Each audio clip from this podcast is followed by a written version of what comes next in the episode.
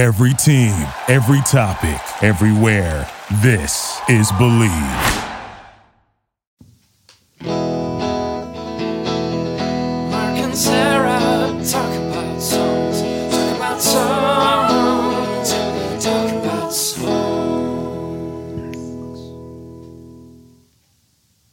Wipe that rain of frogs out of your eyes, everyone. it's time for another episode of Mark and Sarah Talk About Songs. I'm your co host, Mark Blankenship. I am joined by the symbolic, metaphorical, and surprisingly emotional Sarah D. Bunting. Sniff. Hello. and we are at an episode that ends with zero. And as per the dictates of the gods, it is time to rank the songs on an album. And Sarah, tell us which album we will be ranking today. We will be ranking the soundtrack to the major motion picture Magnolia, uh, which is largely comprised. Uh, you know what? I don't think I'm using that word correctly, but let's just keep going. Um, comprised of songs by Ms. Aimee Mann, who is uh, one of our spirit animals here at Mark and Sarah Talk About Songs. Um, I am a huge fan. Uh, I've been a fan since I think I was reading back when I used to subscribe to Spin magazine, um, kids ask your parents. Uh, they recommended her second solo album, I'm with Stupid. I got it. I listened to it. Um, I am married to it in some cultures. I went out and got her previous solo album, and I've been a big fan and um, prompt purchaser of her material ever since. Um, Magnolia, of course, was a movie by Paul Thomas Anderson. Um, fairly well regarded, I think, still 20 years later. Yeah. Um, and exactly 20 years, in fact, because it was the like fall, summer of 99 that that movie came Yeah. out. So, um, and then notoriously, this was her loss to Phil Collins. Yeah. At the Oscars. Yes, Okay. this is she lost the Oscar to "You'll Be in My Heart" from Tarzan yeah. by Phil Collins. You'll Collins. be up my butt. Um, you and the Girls Bike Club. Um, yeah. Anyway, uh, this was also the period when like she was weirdly showing up on like WB shows. Like I think her record company was like really trying to sort of make her a thing with the kids. I, I don't know. Like she was like um she was coming off stage of a like on a Buffy episode and she's like I hate playing these vampire towns.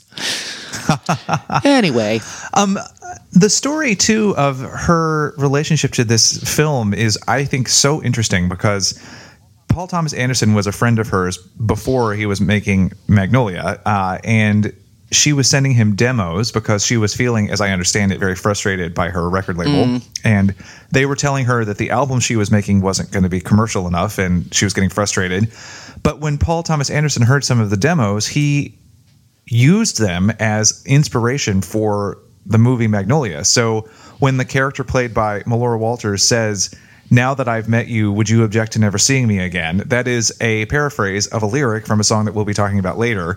And so Aimee Mann's music became integral to the entire story of this sprawling, I think, incredible film.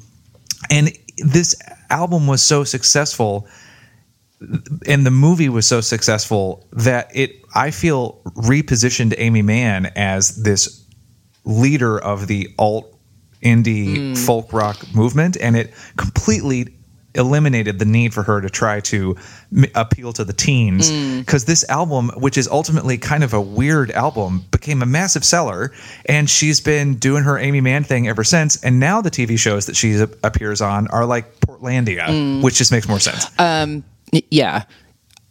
I- would I think that there is definitely a book. You know that book um it was about basically like the 70s mid to late 70s music scene in LA and it was like it was called Yes. something like everybody's coming to the canyon. I think I bought it for you for some occasion. But it's just like the story of someone living downstairs from Jackson Browne and being really fucking sick of him noodling uh running on empty for like 2 months. Do you know the book I'm talking about? I don't actually. Um, all right. Well, then I will get you a copy, but because you need it in your life, even though. oh, I forgot to tell you. Actually, I got that '80s book in the mail that you sent Oh, me nice. uh, the other day. Have you been and enjoying so that? Good. Yeah, I thought you would. I yes, Um, anyway, sidebar. Sorry, listeners. Um, but I think there's definitely a book about the scene like 20 years after that, in sort of like the mid to late 90s, turn of the millennium. This like um, scene with like all these LA people, like Aimee Mann, her frequent collaborator Jon Brion, um, Michael Penn, his brothers. Fiona Apple gets in there, I yeah, exactly. That it's like I think all of these people were um, sort of feeding off each other in this way that was, you know, really interesting and very. There are just certain projects that have this LA feeling to them that, like, I recognize it while, as a New Yorker, not entirely understanding it. Um, I've also spent most of the weekend watching the fifth season of Bosch, and I'm feeling like I've marinated in this LA noir property that Paul Thomas Anderson, I think sometimes you see a lot of that in his work. I'm not a super fan of his, but my opinion of him definitely ticked up like 15 notches when he decided to bring Aimee Mann this closely into his process. But I have to say, I am a massive Paul Thomas Anderson fan. He is someone whose films I will go see under any circumstances, no matter what the films are about. And admittedly, the last film of his that I loved passionately was Magnolia. I mean, well, no, that's not true. There Will Be Blood. Uh, so I, I haven't loved his films post There Will Be Blood as much, but I think that Magnolia is such a wonderful movie. And I remember so clearly going to see it and leaving the theater and saying, "Oh, it was during the Christmas break of 1999. That's when this had to have been." Because I was in college, but I was home. And I left the theater with my friends, and I said, "I feel like I just saw something important."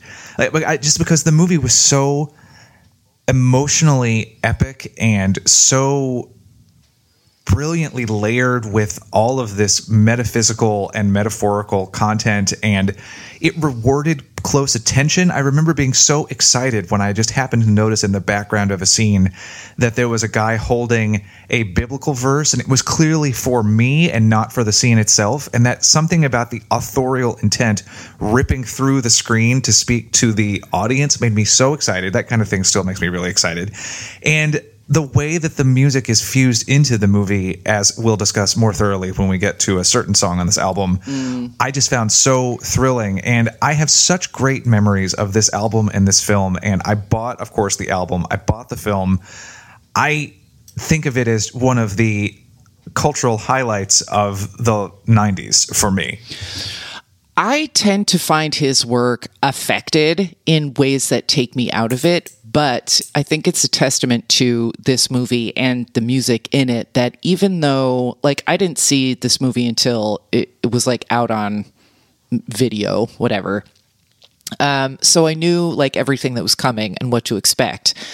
But the fact that there is this like performative, um, somewhat artificial braiding of that one song into the film, and it's still extremely affecting.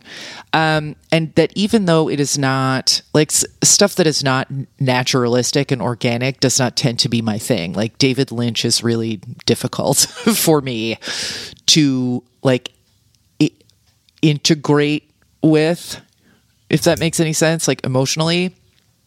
Well, and I have to say, sidebar, you did such a good job of distilling the David Lynch problem in our Lizzo episode. Just a little bonus nugget. Um, carry on. Thank you. Um, I rewatched the um, Wise Up scene on YouTube, and on top of like it, it does have a certain um, power, and you know I could drag in the whole like grand unifying theory of like, Wordsworth's preface to lyrical ballads, talking about how song was the original communicative s- speech.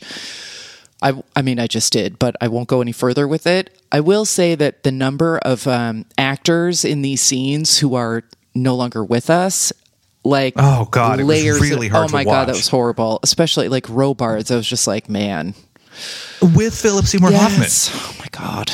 Anyway, and like some of these people have been gone for a while now, but it was still like, Yeah. oh my god, like where, w- like when are we in the in the culture, like the veil sort of thinned. I don't know. It was it was neat to revisit it. I wasn't able to rewatch the whole movie.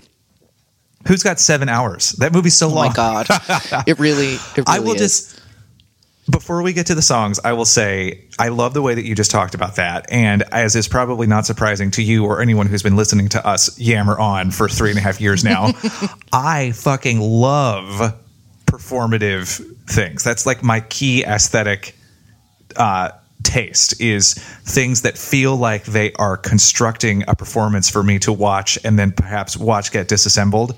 And when I was at the movies, I had no idea what was going to happen at Magnolia because it was the open Right. weekend. And when they suddenly, and what I had forgotten about, I mean, we're just talking about it now. When, what I had forgotten about Wise Up is that it starts in a way that seems diegetic, meaning the music seems like it would occur organically mm. in the scene Yeah. with Melora singing along to the radio it seems like and then suddenly they cut he cuts to every other person in the movie and they're all communally singing this song together and there's no real clarity on whether or not they are actually singing it or we're actually just seeing a manifestation of their shared emotional state. And i just about passed out in the theater. I was so excited by it. And i love the fact that we don't know for sure if this is meant to be literal singing or illustrative singing. And I actually think that that is a pretty good way of getting us into Aimee Mann's approach to the music in this on this album mm. because there is a I think nice balance between the observational and the lived in the music itself. Mm. Uh, All right, well, let's get into it. But before we do, uh, in case you're new here, just a reminder Oh, that this is how we God. conduct ranking episodes. Uh, we rank the entire album. In this case, we just did the songs. Uh, all the songs, not just Aimee Mann, but we didn't do the like ready for round two, like performative, uh, not performative, um, spoken Dialogue interstitial snippets. bits. Um, so that means that there are 13 tracks on this album. Um, we will talk about each one in album order and then uh, announce our rankings. So, for instance, one is first, and if that were my number one uh, choice, it would get 13 points. If it were my number 13 choice, it would get one point. Patreon supporters also helped us rank this album, and they will get a numerical ranking. Um, we're terrible at explaining this, given that we've done it like 15 times, but it will all become clear as we go along. At the end, we have like the the totals. Mark will do a little arithmetic, and then we will have our. Um, fresh magnolia blooms and our dead magnolia blooms. I don't I don't know what metaphorical framework we're going to use for this. Who could say? Shall we begin? Yes, let's. All right. Um, the first album, uh, the first album, Jesus. Uh, the first song on the album is, as I mentioned, One, uh, which is the cover of the Three Dog Night song. We don't have a clip for this. Um, I really liked this more than I remembered liking it because I like how the stripped down arrangement, I mean, comparatively, it's not it's not all that stripped down. Uh, it points up the um, dampness of the original lyric and it also lets the there are certain i would say 90s affectations of instrumentation present throughout this album that are not off-putting they're just very 90s um, that uh, like they they're an interesting twist on the very sort of late 60s feel of the original. Um, and i think it's a i think it's a pretty successful cover that is a little ironic about its coverage but not too ironic. What did you think? Uh, yeah, I had grown up very familiar with the original because Three Dog Night is one of my mother's favorite bands. And I remember the time when I learned that Harry Nilsson wrote this song, yeah. and I was like, whoa. I think that this is a great cover, and I think that she recorded it originally for a Harry Nilsson tribute album. And uh, the, I, the fact of the matter is that there are a lot of really good songs on this album. here we go with the usual like someone has to be an eighth Yeah, and but because this is a cover, I just felt like I could safely give it a lower ranking because it doesn't need me. so I think this is a. I would never, ever, ever, ever skip this. I think it's great. I think that her vocal performance is really great. I still put it in tenth place and gave it four points, I had it. which also should be a sign of how much I like this album overall. Um, I had it in eighth with six points, but I, I roughly agree. Um, I think that it's a wise choice to begin the album with this song because you do have like the text of the film is in part about like child stars and things that happened in the past. So uh, I think Right. it's um, advisedly crafted and positioned. It's just not my favorite thing.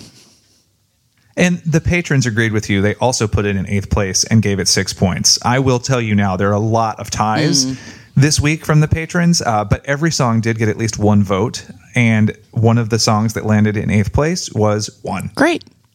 I mean, So or n- eight.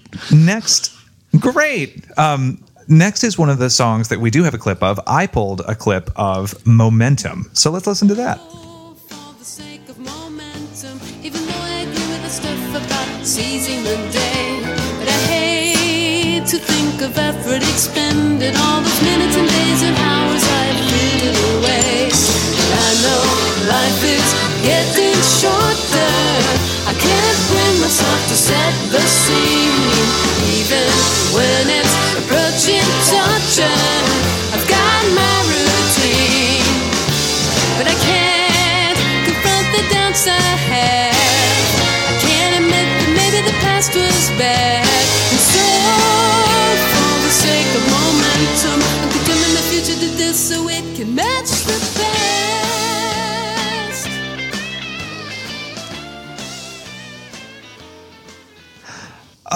I love this song so much. It's so funky, jazzy. There's so much energy in it. The musical uh, quality of the song I find very alluring. It's like being at the best, smokiest nightclub ever. And I always imagine that Aimee Mann sings it while wearing a beret that has a little black veil coming down in front of her eyes. I don't know why. That's just where I am with it. I love the line, I'm condemning the future to death so it can match the past. If that, if you want a single line that can sum up Aimee Mann's general emotional state in her music, that's certainly a good candidate. I think that this uh, this song shows how dexterous she is as a vocalist because she really has a very elastic sound here. I mean, she's got the growling, she's got the high notes, she's got those sort of long, smoky, oh, like, come hither, I'm in a German nightclub and everyone is dressed like a satyr shit going on. I just love it, Sarah. I love this song. I love it. Well, we had a good run. Um, And there's thus and thus endeth Mark and Sarah. best. Um, I was concerned that you had pulled this clip because you did like the song. I don't completely hate it, but it's it, classic Mark and Sarah. The things that you like about it, I don't like. I hate the intro. I hate it. It seems extremely like cynical and chaotic for its own sake, and it's like everything about a Fiona Apple intro that I would not like. Also, it it feels not felt to me. Um, it's it it's like a long network note from someone that was like, "Well, your usual shit is too depressing, and we need a single." Uh, the instrumentation is I don't know, like it's you know. Pro- it's like this proof of concept thing. Like, I am competent in an upbeat song. It just feels insincere, and I don't think it actually is. I just don't I just don't care for it. Like everything that you said is true. The vocal is very dexterous. There is there is good lyricism in here. It's just not like the things about it that are Broadway jazzy are not going to be for me. So it was hmm. not last, but it was close. Number 12, 2 points. Sorry, buddy. Oh, shit. Yeah. Well, you know, but again, I any if Aimee Mann records a song that sounds like it belongs in a Weimar cabaret, I think of the two of us, I'm the one that's going to like it the most. I think that's, an fair. extremely solid guess. Yes. Prediction has the force worth- of law.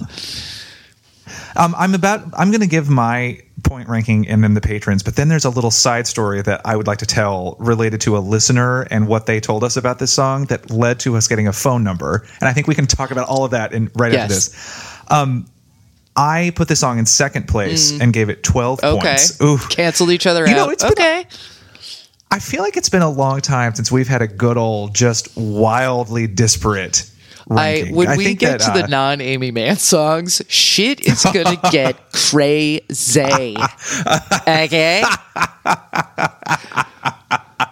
oh god oh, i'm nervous but excited okay um so i put it in second place and gave it 12 points the patrons put it in fifth place and they gave it uh nine That is points. interesting because I really did feel also like this song was either going to be one of those tracks where you respond to it or you're like, nah. So it's interesting that they were more in the middle with it.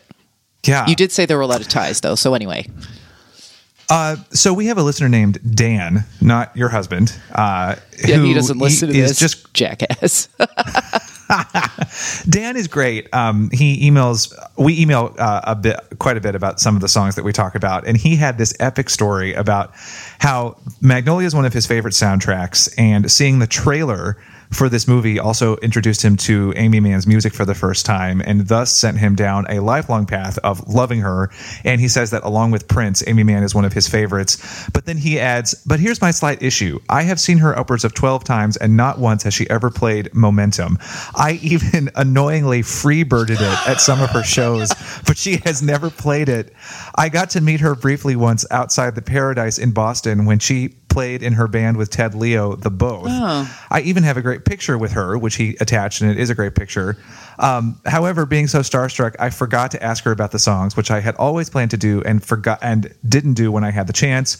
Hopefully, the next time I get the chance, I will ask her why she never plays it live. Until then, I will go see her over and over until the dream finally comes true. And uh, I think that's a great story. And oh, he then he adds, but there's a spoil, there's a twist, uh, or the sting, as he called it. Uh, earlier this year, he traveled to New York City to see a show at Jazz at Lincoln Center of Martha Plimpton doing songs by Aimee Mann and relating them to current presidents, and it was called All the Presidents. I was Man. at that show with listener Mike Dunn.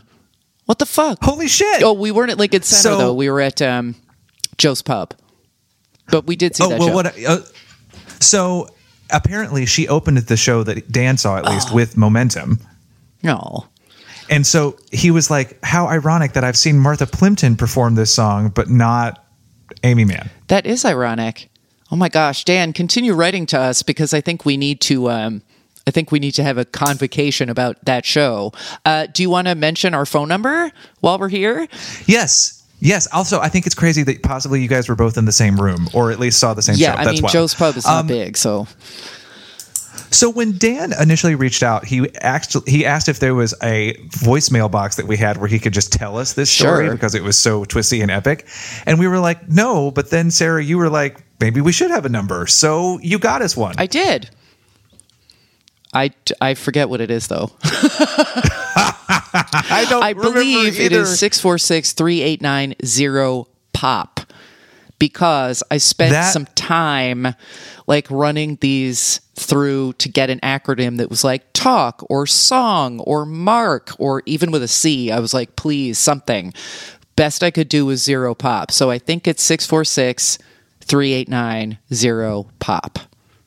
It is. I just found it. I just found it. So, yes, if you would like to, listeners, call us and leave us a message that we could then later play on the podcast, just leave us a message at 646 389 0 Um, and if you We've don't, tested it if you out, just want to talk to us, but you don't want it on the podcast, just make a note either way. But we would love to do like a whatever listener voicemail bag episode sometime. That would be super fun. So call us.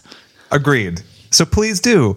Um, now, moving on, it is time for the song Build That Wall. Um, we don't have a clip for this. I'm glad we don't. Yeah. I hate this song. It's the one true dump of a song, I think, from Aimee Mann on this album. I really, really do not like it. It's so simpering. And the metaphor is so obvious. Like, you build that wall and it keeps me out. I just think it's such a, It is just all the worst of Aimee Mann. Just the the mopiness, the the airy The plinking. quality of the sing. Yeah, I think there's ugh. also a piccolo. yeah. Probably, I feel like it's possible that You know what I someone say has about performed that? this song. Fuck out of here with that. Thanks, buddy. Crozier. Crozier. so I feel like it's possible this song has been danced to by someone dressed like a wood elf. Oh, yeah. So I put it in eleventh place and gave it three points. Same. Oh shit! Yeah, this is just a filler track. Like listening to this for these purposes, there were a couple of tracks in here that I was like, these are all kind of samey, but this was like the most like aggressively filler flowery. My attention wandered off halfway and I stopped taking notes because I didn't care. Um, I Yep. don't hate the vocal. It just doesn't get it doesn't get in my head the way like what I think of as typical Aimee Mann does, where it's working on you on two tracks. It's working on you orally, and then the lyrics are sort of uh, like accumulating their power as you go along. This one's just a snooze. So yeah, 11 place, three points. And the, the listeners put it in the exact same Mm. place. So that's 11th place across the board for Build That Wall. But Sarah, you do have a clip for the next song. I do. Uh, this one is Deathly. Uh, this is, I think, a much more typical, uh, so to say. This is like the most typical Aimee Mann track that we hear uh, by this point in the in the soundtrack. So let's hear the clip and then we can discuss. Cause I'm just a problem for you to solve and watch dissolve in the heat of your charm. But what will you do when you run it through and you can't get me back on the farm?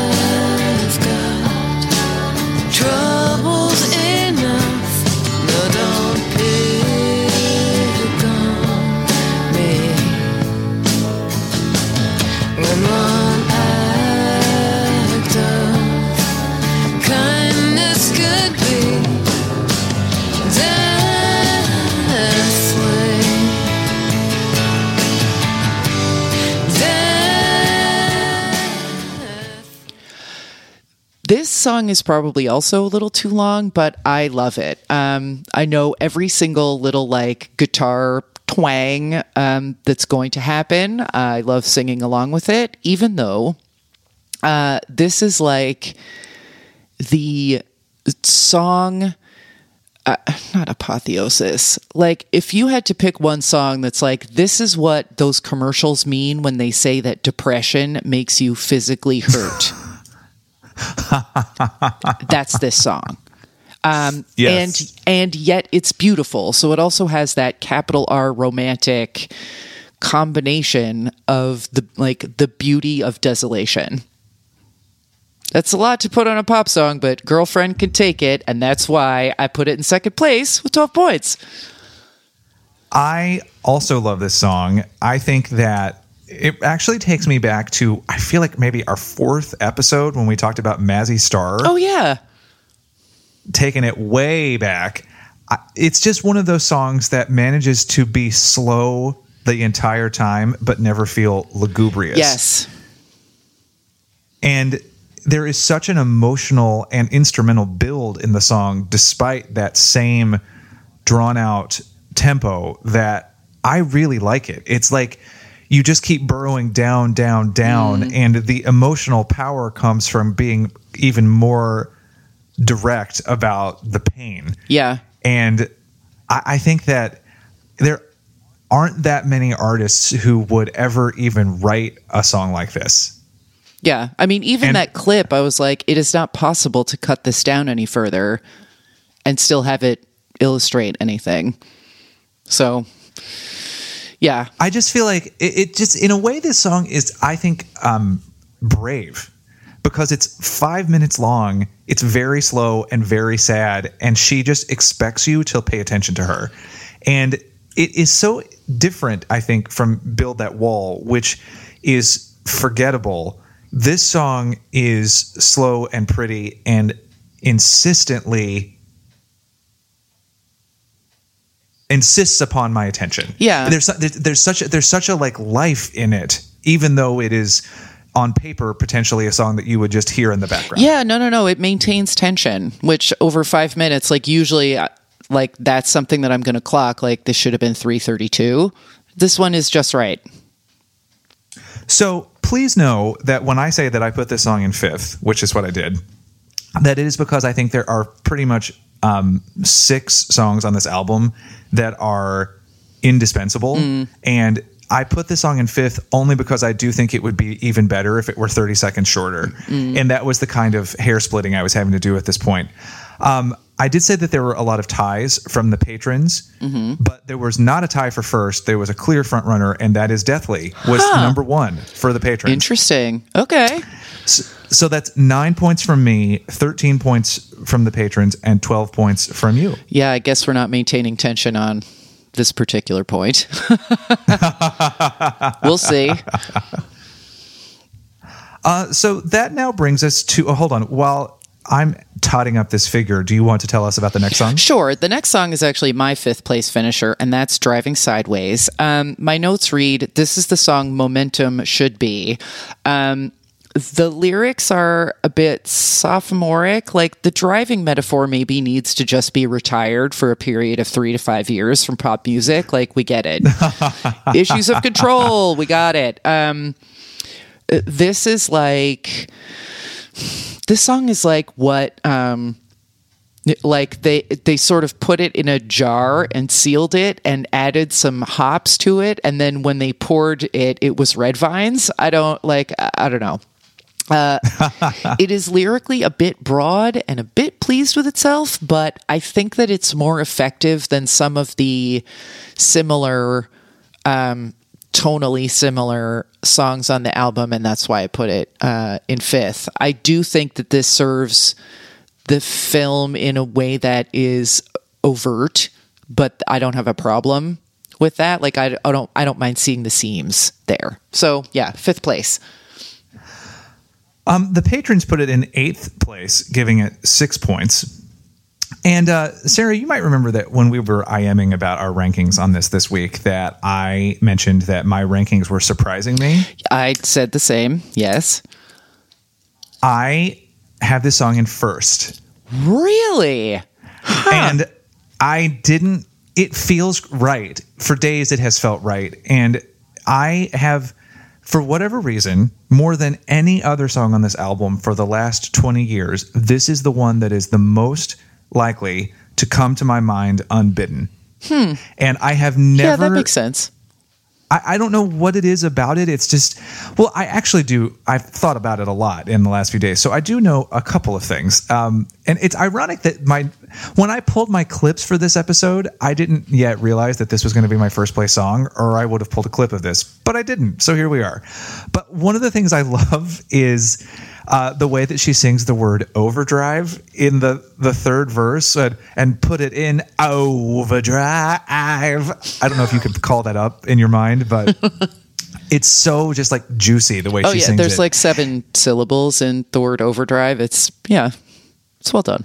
And I also love um, by the time that we get to the final chorus when she hits that high note on hitting scan on the radio. I just love that. I think it's so charming. But most importantly, it's the the insistent catchiness of the chorus of driving sideways. Well, I'm not going to sing it for you, but I just find that the chorus is so sticky. And to me, uh, though I do take your point that the car metaphor, we get it, boo. I drove all night to get to you. Uh, Oh, yeah, but that's not her fault. Little Deuce Coupe. Like, like, but no, but you're right. Like the, the car metaphor, the driving metaphor, she's been worn thin Yeah. Thinner than the leather seats on which all teenagers in car songs have screwed on Mm. since time immemorial. um, and yet, for me, I I really I really like it, and for me, this it really works because there's just something about you've convinced yourself that you're going forward with your life, that you're making a lot of progress, and that you're such a badass that you are racing into your future. You're confident, you're arrogant, and what you don't realize is that you're completely wrong. And you have no idea that you are fucking it up. And you're sitting next to someone, your companion will not help you to navigate for fear she may be wrong. That to me is such a nice distillation of how women and frankly men can find themselves trapped in relationships where they are afraid to say anything because their partner is so overconfident and they have confidence issues that they're just in this car hurtling in the wrong direction and they're not saying anything about it. And so they just end up being mute angry witnesses to the self-destruction. And i just think that that is a beautiful image and and then at the, the you get to that last verse, uh, driving or last chorus, driving sideways, hitting scan on the radio so she can sing along, meaning I'm going to distract myself from your shit, and she'll sit thinking you're going to handle it until she's proven wrong, meaning she's destroying herself too, and it's again the perfect Aimee Mann thing to make this beautiful, catchy song about mutually assured destruction, and I love it. Again, first place. And it's probably about her relationship to the music industry, but it still works on that level. So, yeah, solid choice. Totally. I mean, you could actually, I guess, read almost everything on this album as actually being about her relationship oh yeah, to the music industry. and every other album as well. uh, yes. So anyway, that's my first place. And next we have "You Do," which we do have a clip of or don't. Don't. Don't. Okay. I'm just going to quickly say the only reason that this song hit the middle of the pack for me, because I don't really love it that much, but there is a lyric at the very end that I really like, and it is You write a little note that you leave on the bed and spend some time dissecting every word he said. And if he seemed a little strange, well, baby, anyone can change, and you do. And I just think that's a really clever lyric of you think it's going to be that he might change, but nope, you're always the one who's making sacrifices so that he can continue to be a dick and still get someone to suck his dick. And uh, always talking about dicks here on Mark and Sarah Talk About Songs. Yep. But that is um, elevated this slightly soporific song for me, that one lyrical insight. So I put it in seventh place, seven points. This was another song that was just making me want to listen to other earlier, um, more densely embroidered Aimee Mann songs. Um, it's fine, but except for the lyric that you cited, the other lyrics seem a little first drafty to me for her anyway. I I have a, you know, higher bar for her. It's not unpleasant, but it's just kind of a placeholder on this album. It's one that I might skip. Um, so I put it in 10th place, 4 points. Very fair. The patrons have it in a tie for 11th place, giving it three points.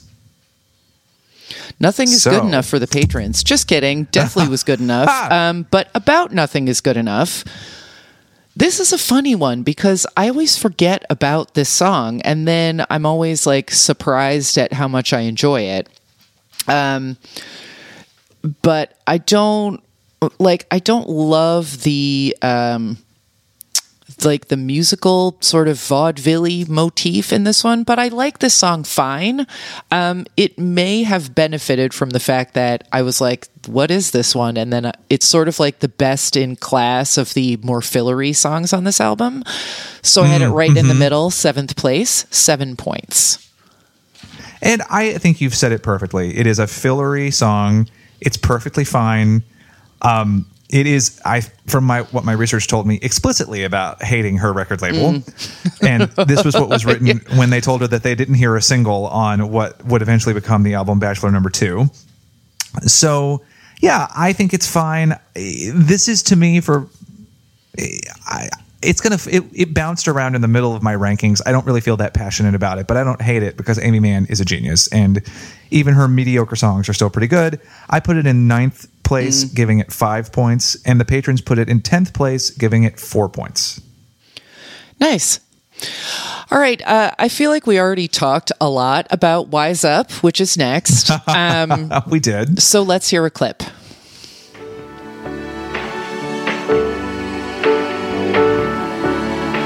Prepare a list for what you need before you sign away the deed, cause it's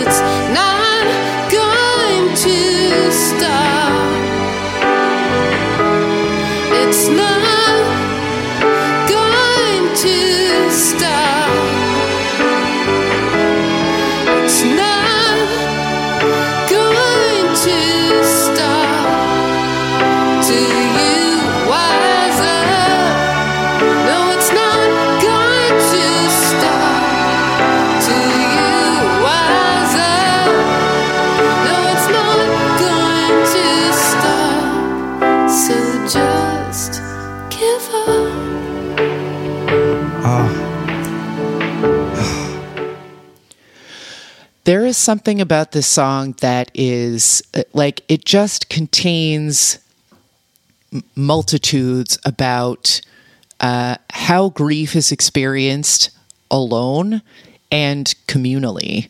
Um, That you begin with that very quiet piano. I did not clip from the beginning because I didn't want to be a fucking sobbing mess um, on this podcast. Um, some other time, listeners. Uh, but that piano that opens out onto this aural landscape that seems to be like passing by in a mental bus window of like just this there's the isolation of grief at the beginning and then in the middle there's this evocation of uh, you know with more instrumentation and more voices and harmonies the um the processes of grief or the um, rituals of grief that are done, you know, in community and in concert with other people, but alongside and not necessarily with other people emotionally,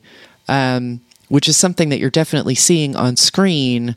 But that uh, I imagine listening to this song, the this scene just like it write, writes and shoots itself because it has um, lyrically, musically, everything is there. That you know, being alone together is in this song, and then she comes back to it at the end. That that feeling of um, alienation and just like I see these people. I'm standing next to these people. I'm sitting on this person's bed. I'm still completely alone. Um, and also, there is a hint, and I think that nobody in pop music is better at conveying how much s- of sadness is rage. Um, and this is a this is an example. It's not as um, overt, but this this feeling of grieving something that you hated is is present, which it, it often is in Aimee Mann uh, music. I think in this way that is very accepting of the fact that grief is not necessarily a noble state. It just is. Um, and it it too contains multitudes. Um, this is one of the best songs ever written. It is my number one, 13 points. Ooh, very good, Sarah. That was such a beautiful argument on behalf of that song. Thank you. Um, You're I like, I put it in ninth. Fuck out of here.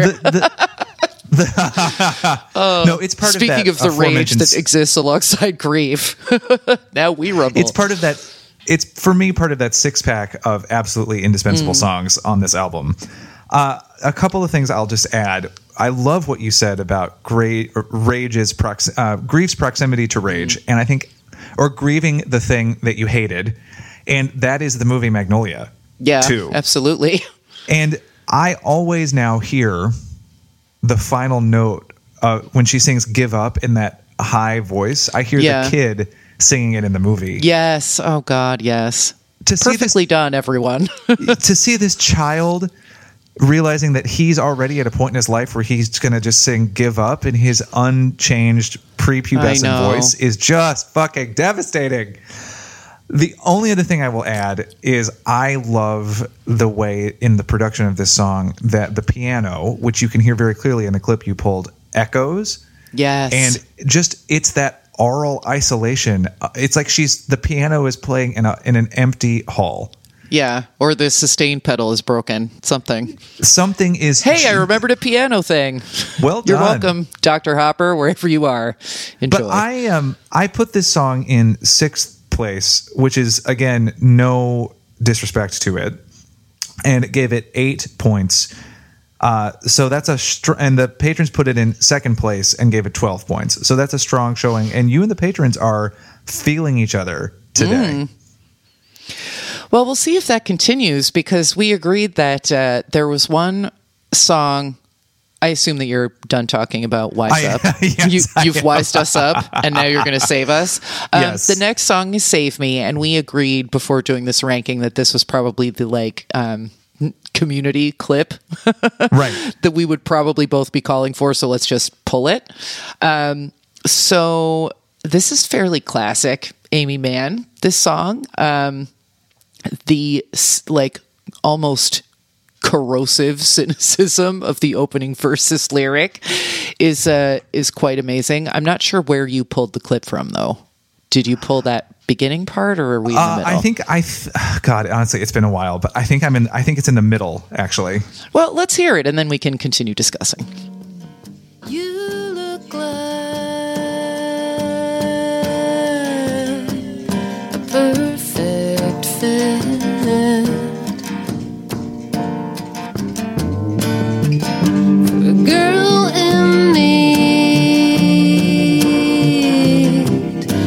a tourniquet.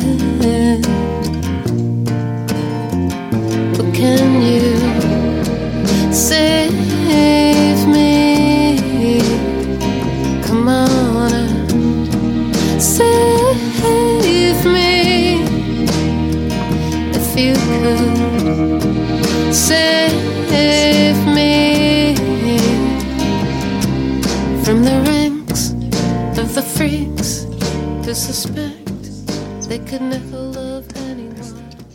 I think that's the lyric I was talking about. It is, Um, and I realized now. I, of course, that's the clip I pulled. That line is that might actually be the most Aimee Mann line that Aimee Mann has ever written. unless it's a line from later in the song, "The Long Farewell of the Hunger Strike." Yeah, this is Yes. definitely written for her record company, and this is such like. Um, this is such classic Aimee Mann, like that extremely sweet high vocal at a pH of like negative seven. Yes, perfect. And that very 90s but also timeless like bell tone guitar and the crisp acoustic track. I, I mean this is a great song. There are other songs that um, yank me on the heartstrings more here but I mean number three 11 points. This is a great song I also put this in third place, and the patrons put it in second place. So Okay. there we go.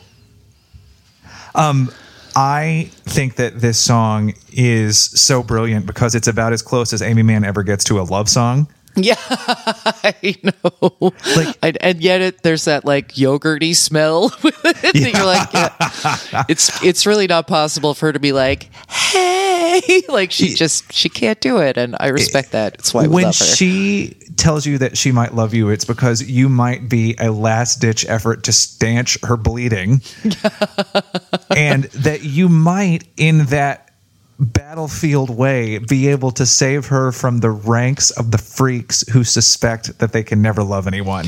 and also it's transactional Yeah. like like is is it love or is does this have a price totally Yeah, like I basically just need you to help me prove to myself that I am a human being. That's why you're here. That's why I'm loving you. I'm not going to think through too much about what that might mean about me, except yes, I am, because then I'm going to be referring to this as a hunger strike later. I know, like how many references to like horrible wasting deaths are there in this song? Well, And then in the bridge, when it's super romantic about the effect that the lover has on her, you struck me dumb like radium. Great. You singed my tongue out of my mouth. yeah. And you know, like, You ever think Michael Penn is like, don't thank me, please? He's like, oh, fuck, it's Valentine's Day. She's like, I got you something. He's like, oh, roadkill again. Cool. I remember when Aimee Mann released a Christmas album back in when I had a um I had a pop music blog about 10 years ago called The Critical um nope, called I Totally Hear That. My god, so many blogs ago. On I Totally Hear That, I did a an a post about the year in sad Christmas because uh, Annie Lennox and Aimee Mann released Christmas albums at the same time, and I was like, "This is the saddest fucking Christmas of all time." but I love that she did it anyway. Oh my God. Um, also, this song clearly should have won the Oscar. Phil Yeah. Collins has had great songs, but none of those great songs are in the film Tarzan. Correct. Um, So, Oh, also, I hadn't watched the music video for this in such a long time, and I learned in doing research that Aimee Mann was on set with the actors from the film. So she was not digitally superimposed into the scenes when she's sitting next to them singing the song. She is with them in the room, and you can really tell, I think, in the music video that Julianne Moore, Tom Cruise, they're all there with her. It gives this electricity to the video that I really like. Mm. Now that takes us out of the Aimee Mann portion of our album and into Buckle and, in- up! and into the strange hinterlands of the back third of the album. Um, first up is the first of two nine-hour Supertramp songs that are on this album. Uh, and honestly, nine hours might be undercutting it. It's "Goodbye Stranger," a song that I feel mystified by. I think this song would be okay if it were three minutes long, but it's like so fucking long, and there are not enough musical ideas to sustain the length. It's just like "Goodbye, Stranger," but and it's just that for like seven minutes. I can't take it. So I find this song to be a sketch that somehow got turned into a painting, and I put it in second place. Uh, Twelve? No, no, inverse. Twelfth place. Sec- two points. Um, I didn't clock it. I don't really have anything to say about it qua song. I will say that this, taken with the other Supertramp song, I think is a, for PTA, quite subtle um, comment slash parallel of the material in the 90s part of the soundtrack and the film um, that there is i think this same search for meaning in the opaque structures of the industry that is something that supertramp is talking about much more in the next song um, but Goodbye Stranger is definitely this like, we've had a lot of cocaine and we're just going to jam. Like, please stop jamming. Go somewhere else. Take a nap. Um, so I had this at uh, number nine. Five points. All right. And the patrons actually had it tied for second place. Huh. So God love you guys. I am I, I'm surprised, but I support and honor you. Mm. I Now, mean, I was- look, Roger Hodgson, we get it. You have a rhyming dictionary. Um, di- was were you a bigger fan of Logical Song? Yes, I have much more room in my heart for Logical Song because I think that the storytelling in Logical Song is more coherent and interesting. It's one of those many songs uh, that pop music has written about the uselessness of education, how all they teach you is to be a drone or a machine. You can hear Pink Floyd basically gearing up to sing along with them. Uh, I this song was also Supertramp's biggest hit in the United States. It reached number six on the Billboard Hot 100 in the 70s. I was prep- obsessed with it as a child. this song or that or Supertramp in general. This song. I loved Yeah. it because it was like it was like a lot of big words and there was rhyming and presentable and vegetable and it's Yeah. like existential crises for casual coke users, but also fun for fifth grader or first graders to sing along to. Like, all right, Yes. well done, Supertramp. So I put this in eighth place and gave it six points. Um, I put it in sixth place, gave it eight points. Yes. And the patrons put it in seventh place and gave it seven points. So Okay, so we're all we're all alone together in the middle with this song. and that Oh, now takes us to the song that is playing in the car every time Whiz Kid Donnie Smith is shown driving around in Magnolia. That's Hmm. William H. Macy before he upended America's education system to get his shitty daughter into college or whatever he did. Um, uh, sorry, distracted by current events. It is the song Dreams by Gabrielle. And it is the least like every other song on the soundtrack of any song on the soundtrack. Um, it is a very much the cheese stands alone. One of these things is not like the other, but here is a little taste of Dreams by Gabrielle.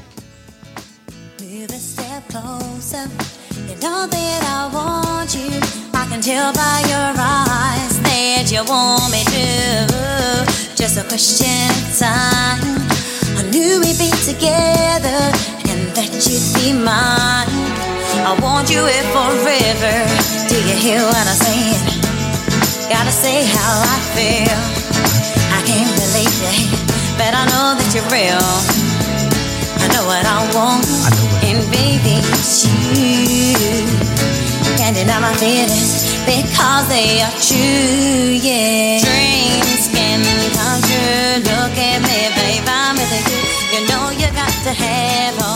You know you got to be strong. Dreams can come true. Look at me, babe, I'm with you. You know you got to have. You know I cannot wait to hear what you have to say about this.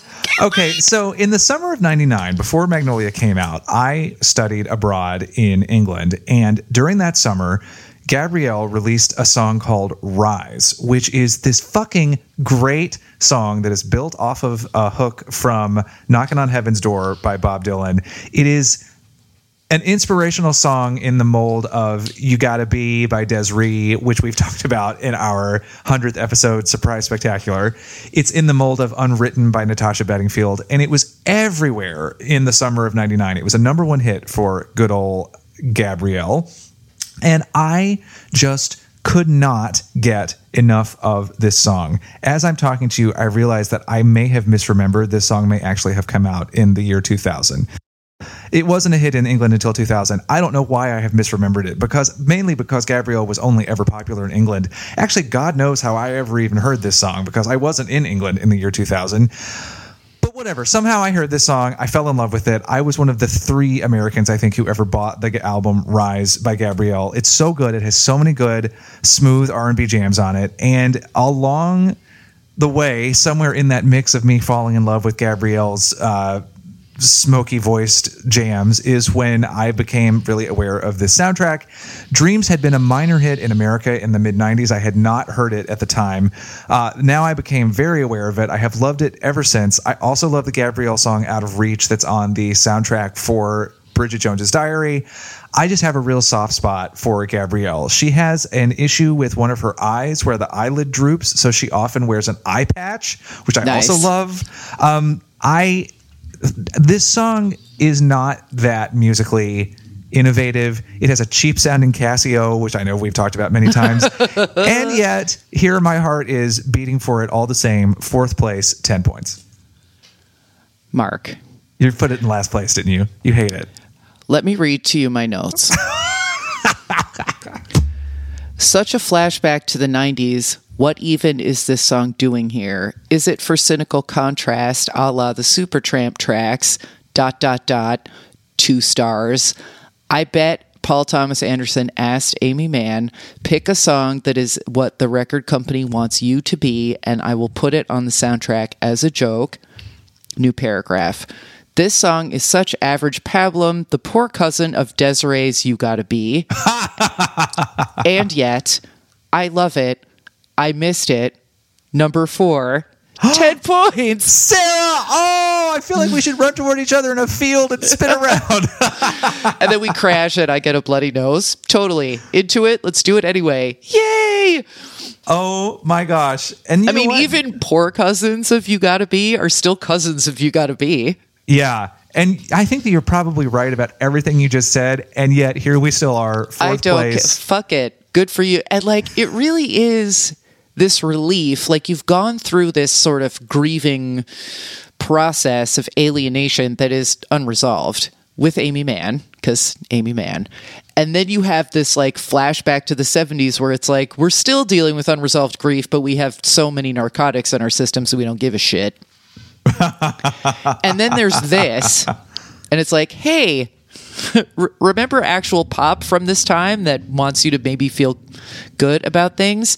I will also note, and I can't swear to this, that I'm pretty sure as that last crane shot is pulling out of Donna and David's wedding in the Beverly Hills 90210 finale, that this shit is playing. Yes, that sounds right. Still don't hate it. Still number four. Where'd I the mean- patrons put it though? They put it square in the middle in sixth place with six mm. points. I'll allow it. I understand, but I, Yeah. I completely agree with you. You know what? Like you said, even poor cousins of You Gotta Be still sound like You Gotta Be. Yeah. It's fine. Um, then that brings us to our final track, the instrumental Ew. Magnolia by Jon Brion. I have literally nothing to say about it. I basically left it unranked, but still put it in last place. It's just like Same. it's just there. It's just some Who notes. cares? Yeah, this um there are some little um aural, like not Easter eggs exactly, but like their occasional like circus-ish, vaudeville-ish um, aural notes in various um, of the Aimee Mann tracks that I'm not crazy about and haven't aged well. And they're all, I think they must all be Jon Brion, and they're all like visited upon this song that so- sounds like it should be in a short animated film about John Wayne Gacy, and I'm not a fan. Last place. Agreed. And Jon Brion would go on to make with Fiona Apple some incredible music. Oh, Jon Brion's legit, but like it was the late 90s, and not all of us were acquitting ourselves in a timeless fashion at all times, present company certainly included. Yeah, uh, the patrons it got one vote, um, which was enough to make it a tie for 11th place because three songs only got one vote. So that's three points from them, five points. No need to keep you in suspense. That means that Magnolia, the instrumental, is our last place finisher. Next to last place is Build That Wall, which I feel is appropriate with nine points. Mm-hmm. And then in third to last or second to last place uh, with 14 points is You Do. Mm, yeah. That feels correct. yeah. Uh, and then in third place with 33 points is Wise Up, which I think is nice. And then tied for first with 34 points is uh, both Deathly and Save Me. okay. I feel good about that.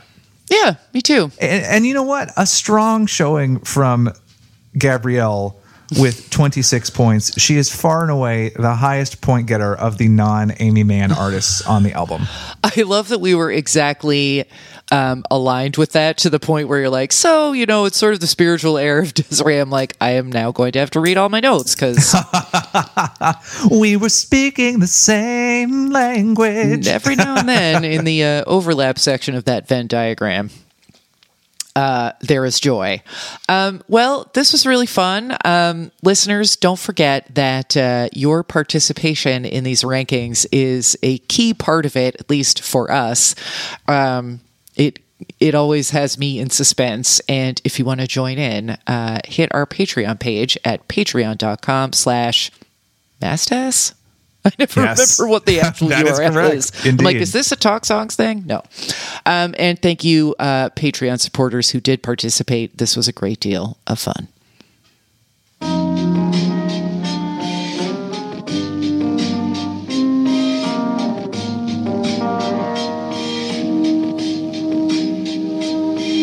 They're all still on. Just read the dialogue. Everyone loves you.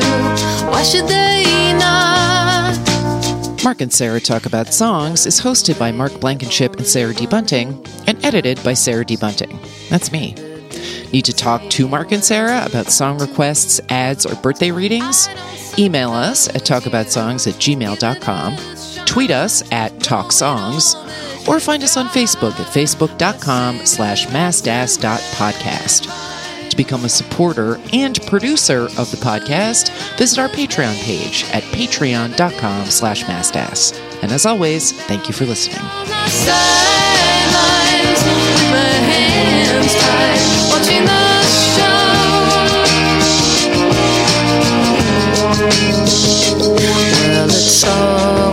Always fun and games until it's clear you haven't got the skill in keeping the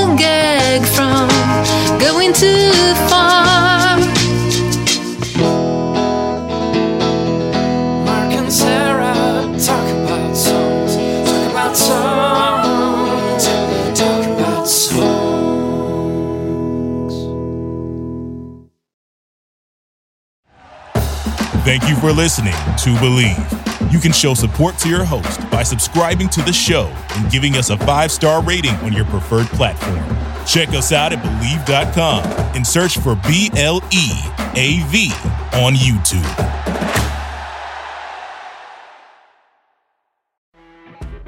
You know, when you're listening to a true crime story that has an unbelievable plot twist that makes you stop in your tracks? That's what our podcast, People Are the Worst, brings you with each episode. I'm Rachel. And I'm Rebecca. We're identical twins who love true crime cases that make you say, didn't see that coming, and we hate the people responsible for them. Listen to People Are the Worst now on Apple, Spotify, or wherever you get your podcasts.